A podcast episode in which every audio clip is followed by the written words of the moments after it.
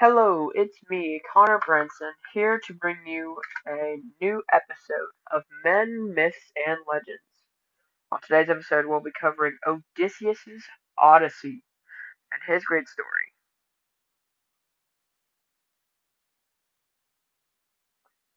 So, in today's episode, we will be going over Odysseus and his amazing journey in the book The Odyssey, written by Homer, a famous Greek author who also wrote the Iliad.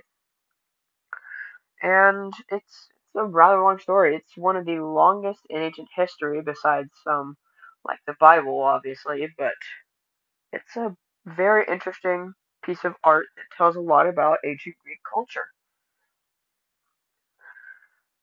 This this book also covers a lot of mythical creatures from Greek culture. We have all the Greek gods. We've got Zeus, we got Athena, obviously Poseidon is a big player in the story, and then some smaller things. We've got like nymphs, we've got a cyclops, we've got several things of that like. And of course, Odysseus himself is amazingly strong and an amazing war hero for the Greek people. It's interesting, his entire story, how he can go through all these perils and come back home safe in the end. It's amazing how all these perils, and we we don't know what's going to happen to him. As you're reading along, it gets scarier and scarier. You don't know if he's going to live, if he's going to die, if someone's going to help him, if someone's not, what happens to his family, what happens to his kingdom. No one knows. But the gods, his wife, his child, and even him himself don't know what's going to happen.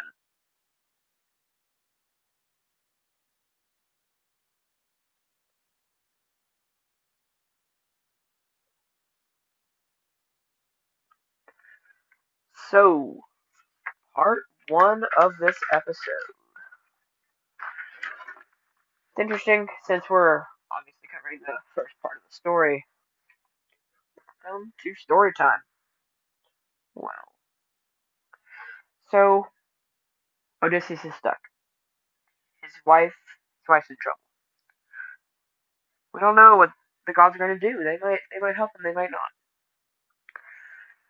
So to start the of Odysseus, one of, if not the best, Greek heroes of all time in this story. He was an amazing war hero that fought in the Battle of Troy, which is a very famous war um, battle of war in ancient Greek. And since he had done this, he was considered very noble as he was already the king of his land in the book called Ithaca. Now, the problem is, well, he's been missing for eight years, and no one knows what happened to him.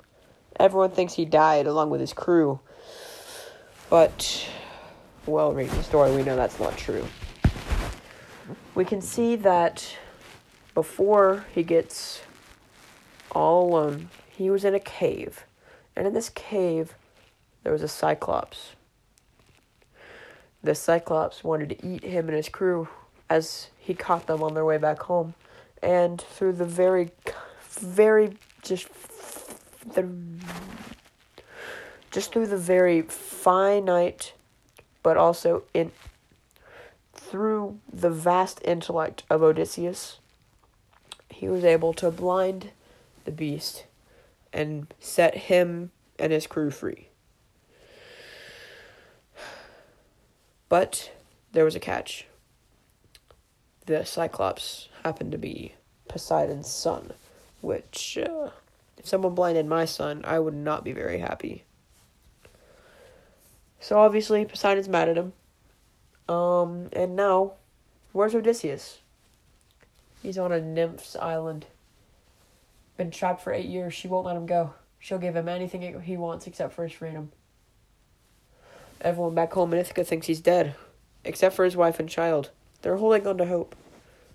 They want him to be alive, and they, well, they pray. to the gods.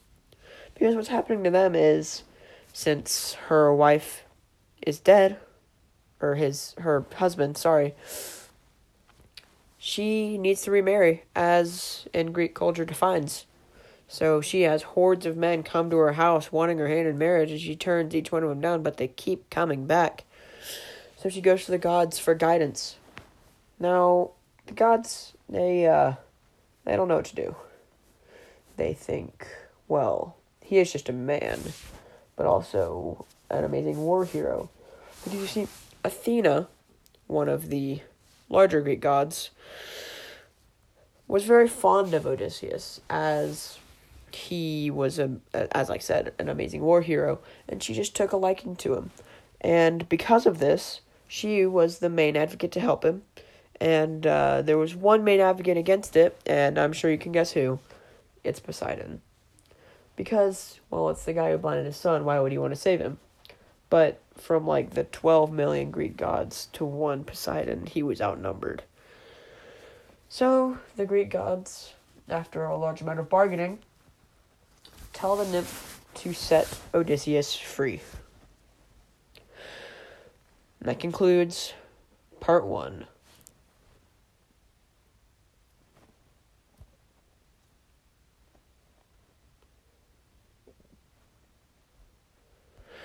All right. Part two is story time continued. Where we left off. Odysseus was finally able to be freed from the Nymphs Island from the god's help, and his wife and child are being ransacked at home by these awful men wanting her hand in marriage. But, alas, the story continues. As Poseidon sets sail, Poseidon, the god of the sea, of course, decides, yeah, I don't like him. I'm gonna mess with him. And since uh, Odysseus is on the sea, that's a bit of a problem. That's a bit of a problem. Yeah. So Poseidon sends a great storm to destroy Odysseus. And Odysseus, well, Odysseus, he gets away with it. He uses his cunning all by himself on his little wooden ship to maneuver through the shores.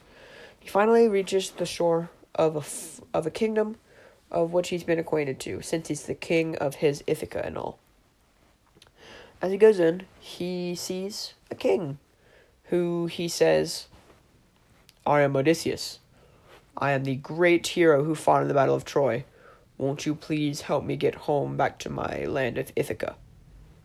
And the king says, Well, all right then. That's that's I can do that, but you gotta tell me all about your stories. Because what if you aren't Odysseus, huh? And so Odysseus and the king and all his men sit and talk for hours and hours. He tells him of the nymph, of his family, of the war, of the battle, of the tragedies, of the delights, of the Cyclops that tried to kill him, of how he blinded him, and how the great storm sent by Poseidon was not even enough to deter him. The king, now side of side, gives him safe travel back home to Ithaca. But in Ithaca, the men are getting restless. They are ransacking his home. They're throwing things, they're breaking things, and all because of his wife. So, as he gets back to Ithaca, he is disguised as a beggar, so no one recognizes him. And as he returns home, his wife gets a strange feeling from this new one, from this new man. So she sets up a challenge. All the men must shoot an arrow through three for sorry, not three, twelve axe handles. This is a feat only accomplished by Odysseus to anyone's knowledge. And as the men try, all fail. Then Odysseus steps up and does it with ease.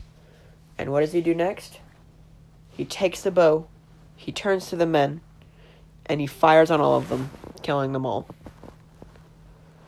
Him and his wife and his child now live happily in Ithaca and have no perils to the rest of the story. The end.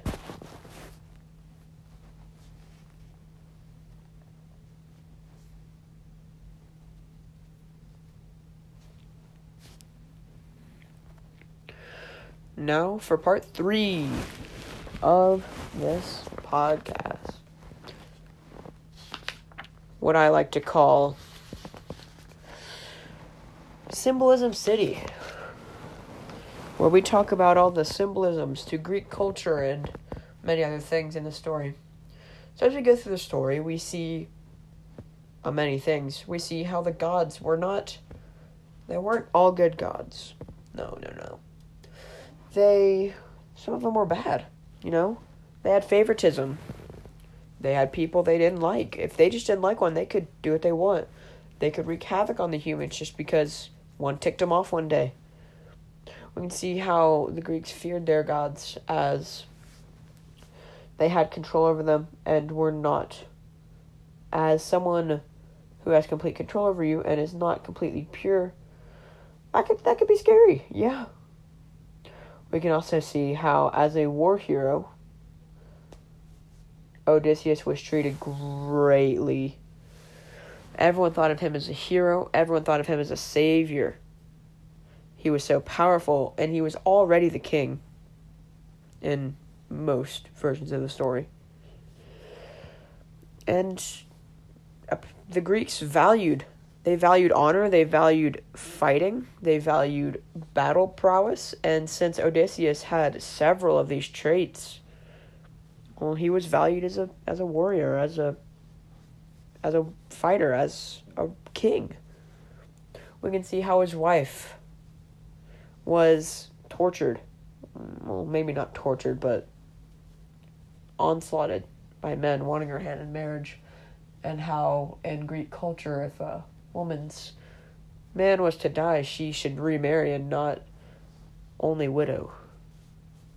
Because in many ancient societies, women, their purpose was to not fight, but to just do all the lowly work cooking, cleaning, making clothes, and bearing children which obviously by today's standards has changed, but we can see how in ancient times that just was not the case.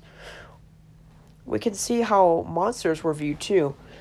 We obviously all see monsters as this scary thing under our bed in our closet that's hiding in the dark and we don't know what to see, but to the Greeks, they were a well part of their society. Not as good or equal people, obviously, but as common as they were going as Odysseus and his crew were going back from a trip in the war they ran into a cyclops i mean i haven't traveled out of the country but mm, anyone that has i don't think they've met a cyclops or got stuck on a nymph's island which is insane and it seems in the world of Greek and Greek gods that those are not on rare occurrences, which is quite interesting.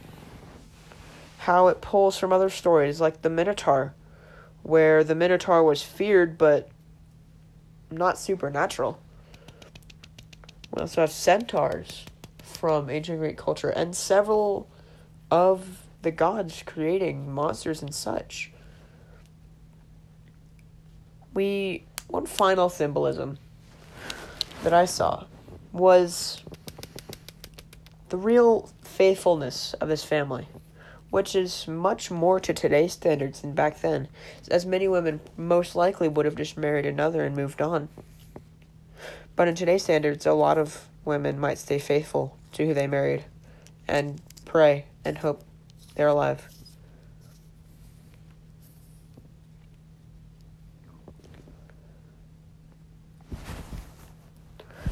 Well, hope you enjoyed this episode. Well, Odysseus was a very brave man, fighting in the war, saving his family, fighting off monsters, not only soldiers, but monsters. And really, just Greek society as a whole being resembled here. like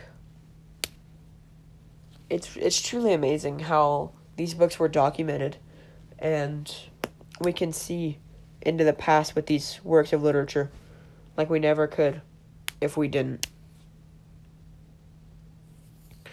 There's questions this book raises like, well, if he was there for eight years, why did what what took the gods so long to decide whether to save him or not? Well, that's just a little food for thought. Thank you, and I'll see you next time on Men, Myths, and Legends.